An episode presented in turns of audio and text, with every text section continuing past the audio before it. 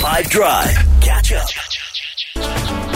Okay, I uh, I love the explain something badly that I got for you today, but it's going to be very difficult to say more than once because, and I'll tell you this straight, I am reading off of this thing's Wikipedia page because when I started going down the rabbit hole of figuring out what its history is because it's something that's like prominent at this time of year and I thought I wonder like where it comes from and and and and um how it you know how it became so popular and then there were all these like chapters to its story that I didn't expect. So I'm going to read through the Wikipedia story just like kind of bring up a couple things that I thought were really interesting about it, and hopefully through that you can figure out what it is. So to get started, we have to go way back. We're going back to the 16th century to a time when this thing, as like a lightweight fabric with a metallic effect in it, was for the royals, for masked balls and the likes. Elizabeth of York famously bought some made of satin in 1502 and was the talk of the town for long after. Then, about 100 plus years later, it gets invented in its modern format in Nuremberg and um, gets made from extruded strands of silver.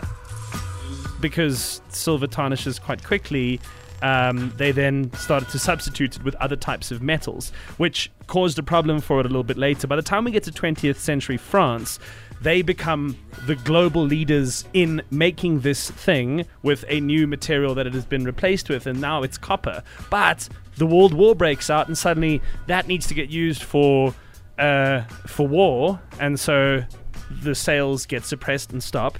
Then, during the 1950s, it starts getting made out of lead, and in the 1970s, actually gets banned by the FDA, the Food and Drug Administration, in New York because it leads to a risk of lead poisoning in children. Today, it's made from PVC, which is, you know, like a film coated with a metallic finish, and it's basically like a type of plastic now. And Sure. at this time of year, this thing is everywhere. Yeah. Oh, what's the category? I would say it's a decoration with a fascinating history. What am I explaining badly? 082 550 5151. Uh, I think you're speaking of tinsel. Like, I'm pretty sure, because I was thinking of decorations made from PVC and plastic. I think you're speaking of tinsel. I don't know how right I am. Bianca, you could not be more right. Hello, everybody. I think the thing being described kind of badly, but not too bad, is tinsel. Is it tinsel?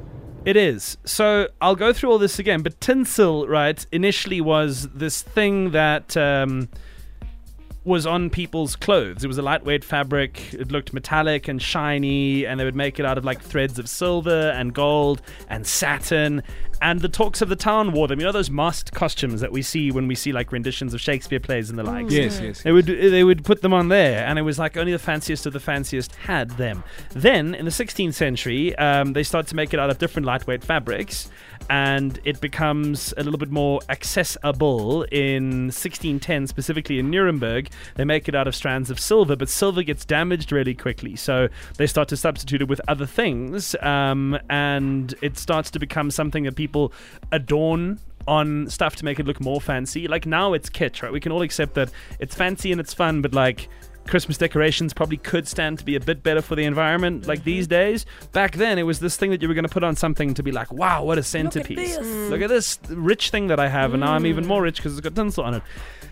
Then, in the 20th century, um, obviously manufacturing advances massively, and we have all these cheap aluminium based products, and tinsel becomes one of them, and France becomes the leader in the world. And then suddenly, the World War breaks out, and ain't nobody got time for tinsel. But then in the 50s, it becomes really popular again with the explosion of mass production. Um, but it has lead in it, so the FDA in America says you can't do that because it's poisonous to children.